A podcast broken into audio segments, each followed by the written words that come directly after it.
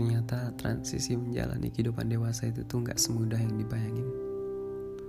Apa ya?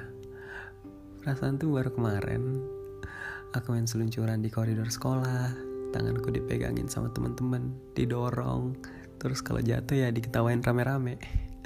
Aku cuma mikir pure aja gitu rasanya jadi anak-anak.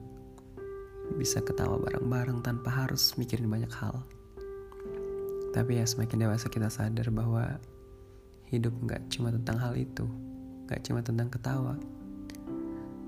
I feel like growing up brings the realization that this world is not about lemon cakes, sweet candy, cherry blossoms, and giggles. I woke up and look in the mirror and just realize, wah ternyata gue udah 21 tahun nih. Aku hidup udah 21 tahun dan benar-benar banyak banget hal yang udah aku lewatin aku sendiri flashback ngebayangin ternyata aku bisa loh ngelewatin rintangan-rintangan yang aku anggap sulit.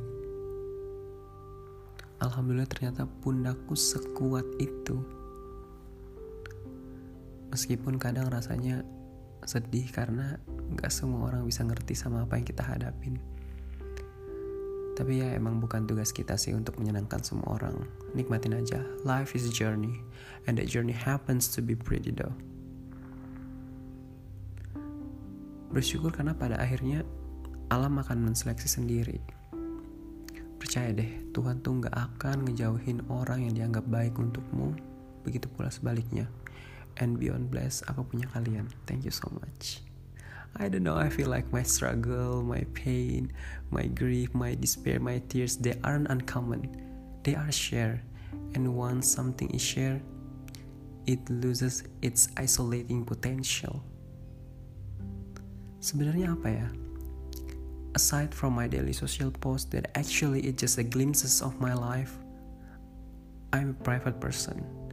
Karena semakin dewasa bukan tentang seberapa banyak lagi, tapi seberapa berkualitas. I understood that I'm experiencing something that millions of others have endured before. Dan sekarang pasti mikirnya, when life starts to feel like a little too much and when certain emotion overwhelms me, I remind myself.